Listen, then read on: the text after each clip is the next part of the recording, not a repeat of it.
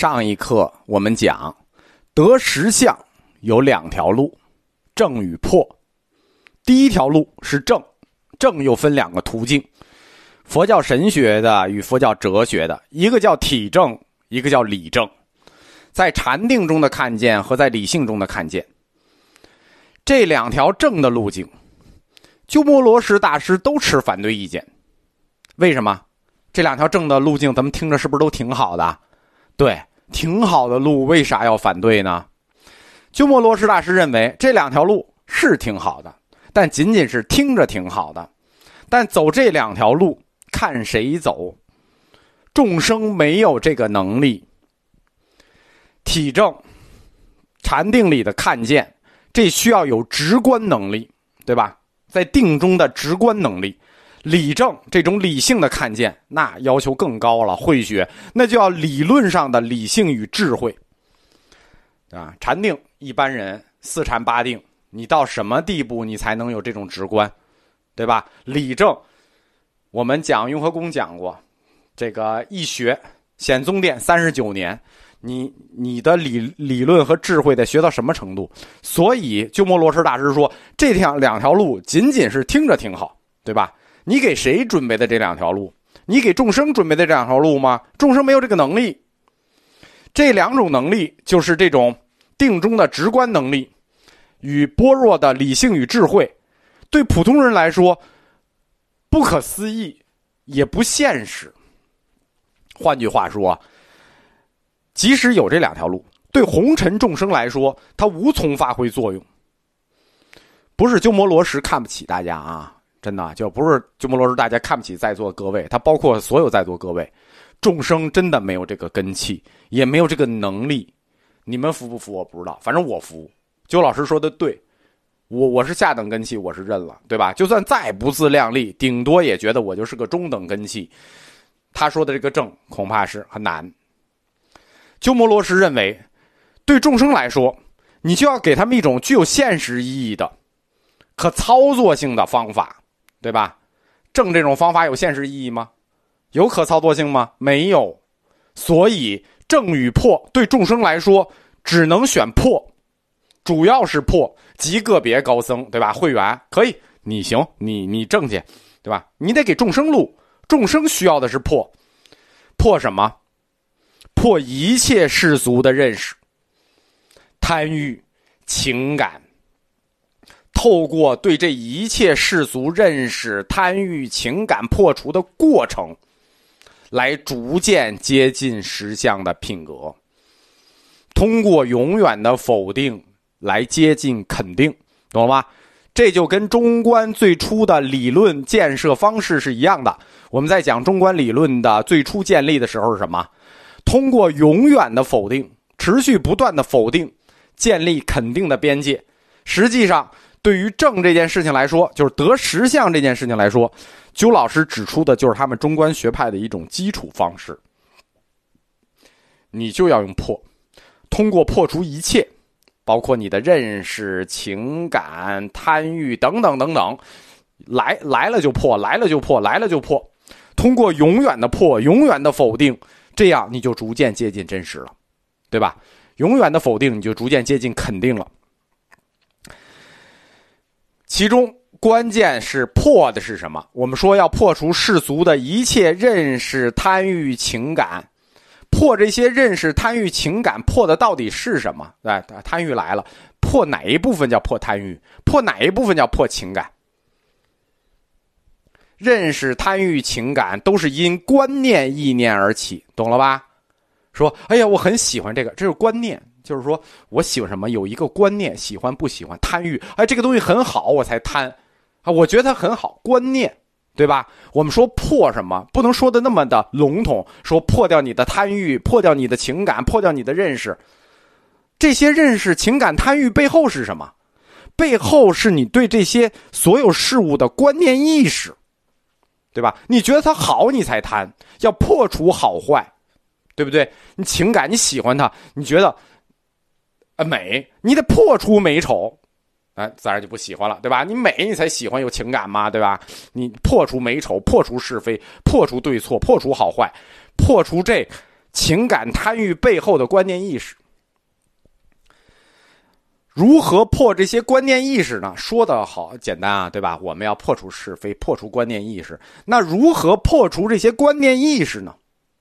说我我这个人要不分是非，不分好坏，我怎么来破除我这种是非好坏的观念呢？想一想，什么形成了你的观念意识？说这东西好，这东西不好。语言，别人告诉你这东西好，这东西不好。语言是认识世界的工具。别人通过语言让你认识这个世界，你也通过语言告诉别人你认识了这个世界。什么形成了观念意识？根本是语言。比如一小孩从小没人教他说话，你觉得他就对这个世界有认识了吗？有人教他，他有与世界沟通的工具。语言是表达世界的工具，同时也是在你的意识中形成世界的工具。什么意思？你觉得好坏？其实你本来不知道它好坏，有人告诉你这东西好。这东西坏，这东西为什么好？这东西为什么坏？语言就是这个工具，语言形成了你的观念意识，观念意识又形成了你的认识、贪欲与情感。破的是什么？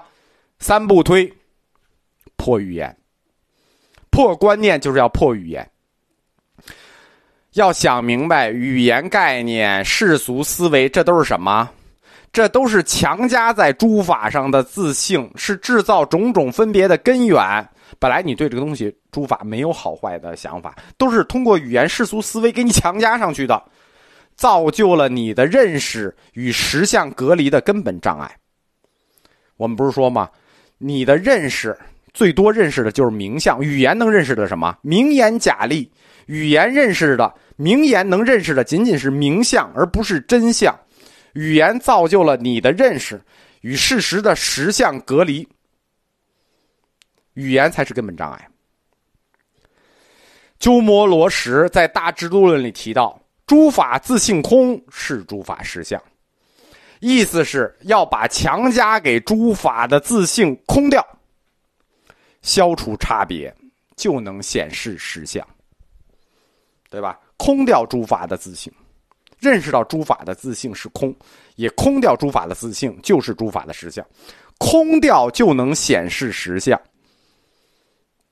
诸法自性空，空掉它，自性空掉是诸法实相。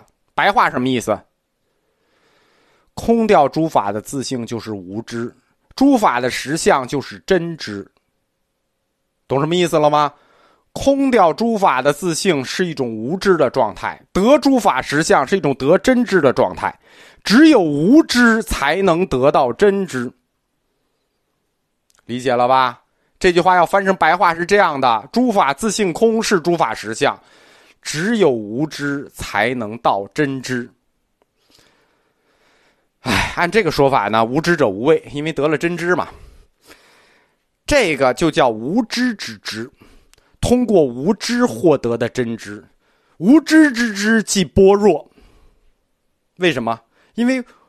无知之知是通过无知获得的真知，它当然就是般若喽，就是诸法实相喽。我重复一遍啊，无知之知是通过无知获得的真知，即般若。所以，实相的本质是什么？不是肯定，是对世俗认识的否定。不是说我认识到有一个东西是实相了啊，就像说性空一样，不是说有一个东西它就性空了啊。实相性空都一样，它的本质就是一个否定，对世俗认识的否定。它不是可以通过肯定形式来体现的本体。实相是一个肯定的词，但它并不是一个通过肯定形式来体现的本体，它是一个对世世俗认识的否定。它不光不能用肯定的形式来体现，是不是就能用否定的形式来体现了？不。它不光不能用肯定的形式来体现，它也不能用否定的形式来体现。那我们不是说否定了吗？我们说实相的本质不是对世俗的否定吗？为什么不能用否定的形式来体现？记住，只能否定，但是不能用否定的形式来确定。这句话说的很绕啊。实相的本质是对世俗认识的否定，这种否定。就是实相不可以用肯定的形式来体现本体，也不能用否定的形式来体现本体。